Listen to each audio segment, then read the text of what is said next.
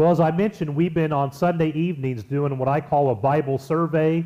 Every day or every Sunday night, we take a Bible book and we go through that. We started in Genesis. We're almost now through the Old Testament. And so for the last 14, 15, 16 weeks, we've been looking at the Old Testament prophets. And so as I was going through there, I keep seeing something that was a common thread, and that is that a lot of those prophets are talking about the church way, way ahead of when the church actually came into existence. Excuse me. And so I thought we would take some time today to go back and look at some of these prophets and look at the prophecies that they made concerning the church and just see how it applies to the church today. In Romans chapter 15 and verse number 4, I would like to start here this morning. Romans chapter 15 and verse number 4, Paul says, "For whatever things were written before were written for our learning, that we, through the patience and comfort of the Scriptures, might have hope." And so we oftentimes discard the Old Testament because we're no longer under that system. And so we oftentimes don't look at the Old Testament. But as I made mention before, we need to be able to see Jesus in every page of Scripture, because the Bible is basically a love letter to us from God that either says that Jesus is coming, Jesus is here, or that Jesus is coming back. That's really the short thesis of what the Bible is. The Old Testament is telling us that Jesus is coming, Jesus is coming. Matthew, Mark, Luke, and John says that Matthew is here. And then from Romans to Revelation basically is encouraging us to be faithful because Jesus is going to return. And so it's important that we read all of Scripture, that we study all of Scripture. And so it's important for us to look at the Old Testament as well. Out of the 14 or 15 prophets, 8 of those wrote about the church. And so the church has always been on the mind of God. And I'm convinced that God is showing us his love by bringing the church to us and allowing us to be a part of that, as Brother Scott said this morning, is that we are the only thing that's leaving this world, and that's the church. And so God made a way for us to get right with him, to get back to him, and that ultimately is through Jesus Christ and through the body of Jesus, the church. And so out of those 13 or 14 or 15 prophets, 8 of those wrote about the church. And I would like to look at some of those this morning. Joel, for example, in Joel chapter 2, let's go back there. We're going to be testing your knowledge of the minor prophets this morning because a lot of these books are really small. And so Joel, Amos, Obadiah. Joel, his name means Jehovah is God. And so Joel, in Joel chapter 2, he writes something that's going to happen. Joel wrote around 830 BC. So we're talking almost 900 years before the church actually came into existence. Joel was talking about it. And so in Joel chapter 2, and in verse number 28, it says this, "And it shall come to pass afterward that I will pour out my spirit upon all flesh. Your sons and your daughters will prophesy. Your old men shall dream dreams. Your young men shall see visions. And also on my men servants and on my maid servants I will pour out my spirit in those days." So this is a prophecy about the church. God says, "I'm going to pour out my spirit upon all flesh." And so Jesus, one of the prayers that he uttered before he left is that, "God, I don't want you to leave my people as orphans. I want you to send another helper." And that helper is the Holy Spirit. And the Holy Spirit lives and it dwells within us as Christians. Do you know where this is quoted at in the New Testament? Joel chapter 2 and verse 28 is quoted in Acts chapter 2. What happened in Acts chapter 2? That's when the church got its beginning, didn't it? That's when Peter stood up with the other apostles and they preached the very first gospel sermon, and Peter is just really cutting loose here, and starting there in verse 17 of Acts chapter 2 and going through verse 21, he quotes the prophet Joel almost word for word of what was said almost 900 years prior to that. And Peter was basically saying, today is the day. Today is the day that this is going to happen. And again, as Scott said this morning, Acts chapter 2 and verse 38, repent and be baptized every one of you in the name of Jesus Christ for the forgiveness of your sins, and to receive the indwelling gift of the Holy Spirit. That's what we have as Christians today. That is the guarantee of what God did for us. We stand apart from the rest of the world because we have God's Spirit living and dwelling within us. But Joel said that 900 years prior to the church beginning. Joel saw the beginning of the church, as we read here in Acts chapter 2. The Spirit was to be poured out upon all people. It doesn't really matter if you're Jew or Gentile or Samaritan. It doesn't really matter if you're black or white or red or yellow. It doesn't matter any of those things. What matters is if you are obedient to the Word of God. And so Joel was given that message many, many, many years ago before it actually happened. Amos is another person back in the Old Testament. If you've seen Joel, Amos is just the next book past Joel. Amos talks about the church. Amos, his name means burden bearer. And again, if there's a certain theme that goes through the prophets, the major and the minor prophets, is the idea that they were trying to get God's people to turn around from their wicked ways and repent and turn back to God. That's why all of these prophets came to the Jews to warn them of the pending doom if they did not repent. And Amos was another one of those people. He was a shepherd, but yet God picked him to tell this message to his people. Amos chapter 9 and verse number 11. Amos chapter 9 and verse number 11. It says, on that day I will raise up the tabernacle of David which has fallen down, and repair its damages. I will raise up its ruins and rebuild it as in the days of old, that they may possess the remnant of Edom and all the Gentiles who are called by my name, says the Lord who does this thing. What is Amos talking about? He is going to rebuild the tabernacle of David. It's in ruins. He's going to repair it. What exactly is he talking about? Well, let's go back to the book of Acts again. Because in Acts chapter 15, this is where Amos was quoted here. Acts chapter 15, and we can tell exactly what God was wanting us to know here.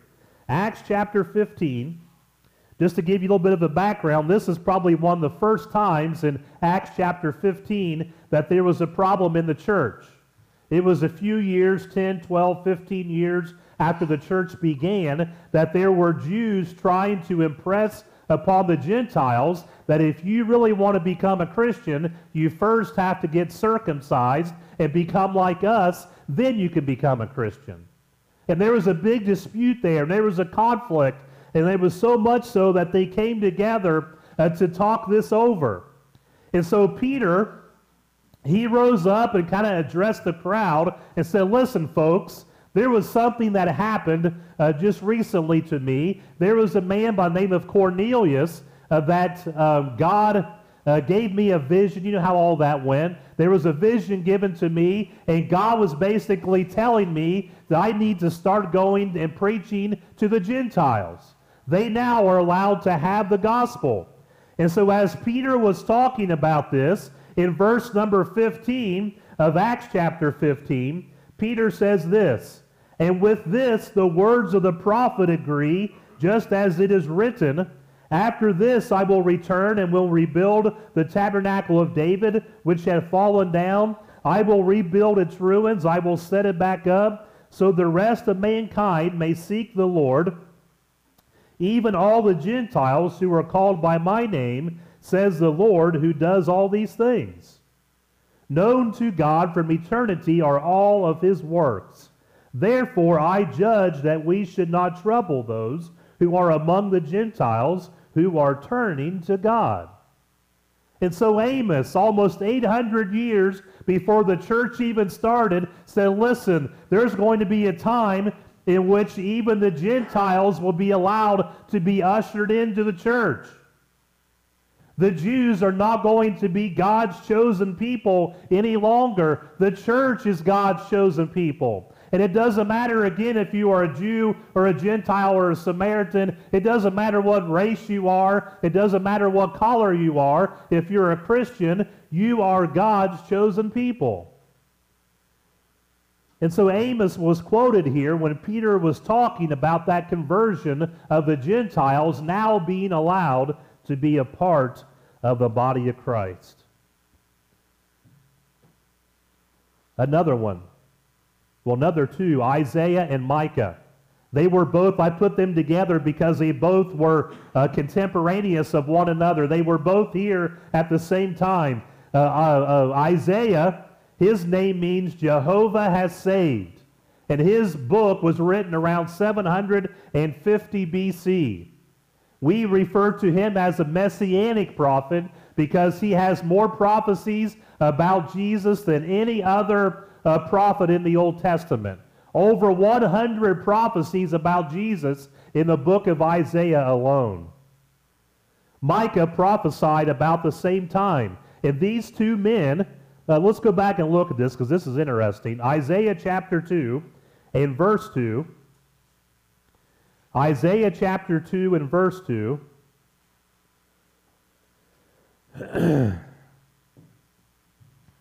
Isaiah 2:2. Now it shall come to pass in the later days that the mountain of the Lord's house shall be established on the top of the mountains and shall be exalted above the hills, and all the nations will flow to it. Now let's go back to Micah chapter 4 and verse 1. If you can find Jonah, the next one is Micah. Micah 4:1. And listen to what Micah says. It is basically word for word of what Isaiah says here in chapter 2. Micah chapter 4 and verse number 1. Now it shall come to pass in the later days that the mountain of the Lord's house shall be established on the top of the mountains, and shall be exalted above the hills, and people shall flow to it. Many nations will come and say, Come, let us go up to the mountain of the Lord.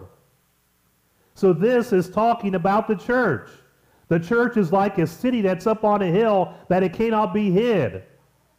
The church is the organization that people can go to it. They can flow to it. Again, it doesn't matter what nation you are from. He says in verse 2, Many nations shall come and say, Come, let us go up to the mountain of the Lord. That's what we need to be doing as Christians, is inviting people to come with us. Wouldn't it be terrible if you are the only one that's at the pearly gates, if you will? I know that's not a real thing. But wouldn't it be sad if you are the only one that is there and you brought nobody with you? You didn't bring your family with you. You didn't bring your co-workers with you. You didn't bring your extended family with you. You're only there by yourself. We are the ambassadors of Christ. Our duty, our obligation, as we talked about before, is to reconcile other people to God. That's what we're supposed to do. And so this prophecy talks about how people are going to invite others to come with them. Come, let us go up. That's our duty. That's an obligation that we have as Christians, is to invite other people to come with us, to be a part of the body of Christ, to have what we have, to enjoy what we enjoy as Christians. And it was talked about many, many years before it actually happened.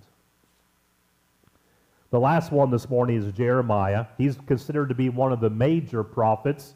Again, major and minor only because they're books. The major prophets, they have larger books, and the minor prophets only have smaller books. And so Isaiah and then Jeremiah, he prophesied around 620 to 580 BC, so several years later than the others.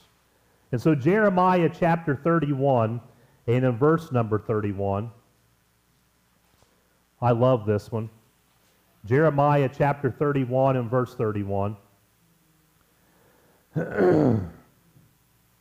Behold, the days are coming, says the Lord, when I will make a new covenant with the house of Israel and with the house of Judah, not according to the covenant that I made with their fathers in the day that I took them by the hand to lead them out of the land of Egypt, my covenant which they broke, though I was a husband to them, says the Lord. But this is the covenant that I will make after the house of Israel, after those days, says the Lord. I will put my law into their minds and write it on their hearts, and I will be their God, and they shall be my people. There is a new covenant. Why is there a new covenant? Was it because God didn't give us a good one the first time? No, it was basically because God's people broke that first covenant. It's in Jeremiah. I won't read it to you this morning, but Jeremiah chapter 3 and verse 8, Jeremiah says God's people committed adultery on God. Adultery means that you have broken the covenant. In Jeremiah chapter 3 and verse 8, God says to his people, I am going to divorce you because you have committed adultery against me. You have broken the covenant between you and I. And so that's why there's a second covenant, and you and I are under that second covenant. Turn to Hebrews chapter 8 and verse number 6 with me this morning. Hebrews chapter 8 and verse number 6. The writer of Hebrews talks about this new covenant that you and I are a part of today. Hebrews chapter 8. And verse number 6. But now he has obtained a more excellent ministry, inasmuch as he is also mediator of a better covenant, which was established on better promises. That's the covenant that you and I are under today. We are under that second covenant. Jesus is a mediator of that covenant. And we have that covenant because it is built on better promises. I said this before, but as Christians, we are the only ones that have the promise of living with God for eternity. We are the only ones that have that hope. The world has no hope in their future because they don't have any future. We as Christians have hope, because we know that even if we leave this world physically, that we still continue to live spiritually in the hereafter. That's the better hope, and it was built on better promises. Oh, there are several others today. We just don't have time to go through them. Daniel is an excellent example of a person, a prophet, that foretold about the kingdom of God. Remember that in Daniel chapter 2? There was going to be a kingdom that would never be destroyed. Woo! And I'm a part of it. And you are too. Because this church is going to be here forever. When I say church, I don't mean this building. It may blow up tomorrow. But the Lord's church is going to be forever. The only thing leaving this world is a church. And Daniel prophesied about that hundreds and hundreds and hundreds of years before it actually happened. Ezekiel talks about us being sheep and that we have a shepherd that is over us, Jesus, and the church was what he was foretelling us. And so I bring all this to say why. Why do we look at these examples today, even though they're in the Old Testament? What is God really trying to tell us this morning? Well, there's 4 or 5 things that I thought about as I was writing this sermon.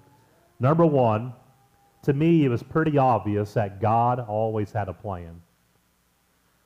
A lot of people believe, I wouldn't say a lot, there's a teaching that says God created the world and then walked away from it. I don't believe that. I believe that God created the world and that he made a plan for you and I. Yes, I believe God knew that we would sin and that we would fall short of him. That's why he gave us his son. That's why he gave us the church, to be able to get right with him. Ephesians chapter 1 and verse number 4 says that God chose us in Christ before the foundation of the world. Think about that. Even before God created the world, God made a plan for you and me. And so I think that shows to me, and the third thing is that it shows to me God's love. Yeah, there are times in which I really messed things up. Yeah, there were times in which you really messed things up. But God still loves us, doesn't he? Every time I think about that, I think about the prodigal son. And the father was just sitting there waiting for that prodigal son to come back. And when the father saw his prodigal son returning, the father hitched up his robe and he ran towards that prodigal sinner of a son. And I just picture God doing that from time to time. When we goof up it's so bad and we finally come to our senses, as the Bible says about the prodigal son, and we repent and we turn back to God, God is there to accept us with open arms. God doesn't do like what we do. I told you so. Aren't you glad that God doesn't do that? I told you you would do that. I knew you would do that. I'm glad God doesn't do those types of things. God just opens up his arms and said, welcome back. I missed you. Hope you don't do it again. And so God shows his love because before even the foundation of the world began, he thought about us. If you're here today and you're outside the body of Christ, it's not too late to accept Jesus. It may be one day, but right now, the invitation is still open. And so I would encourage you to accept Jesus Christ this morning on his terms. Maybe when you listen to the religious world, you will hear all kinds of things. But what does the Bible say? That's the important thing. And so the Bible tells us that we need to confess Jesus Christ. In Matthew chapter 16 and in verse number 18, Jesus asked Peter, "Who do you say that I am?" And Peter said, "Thou art the Christ, the Son of the living God."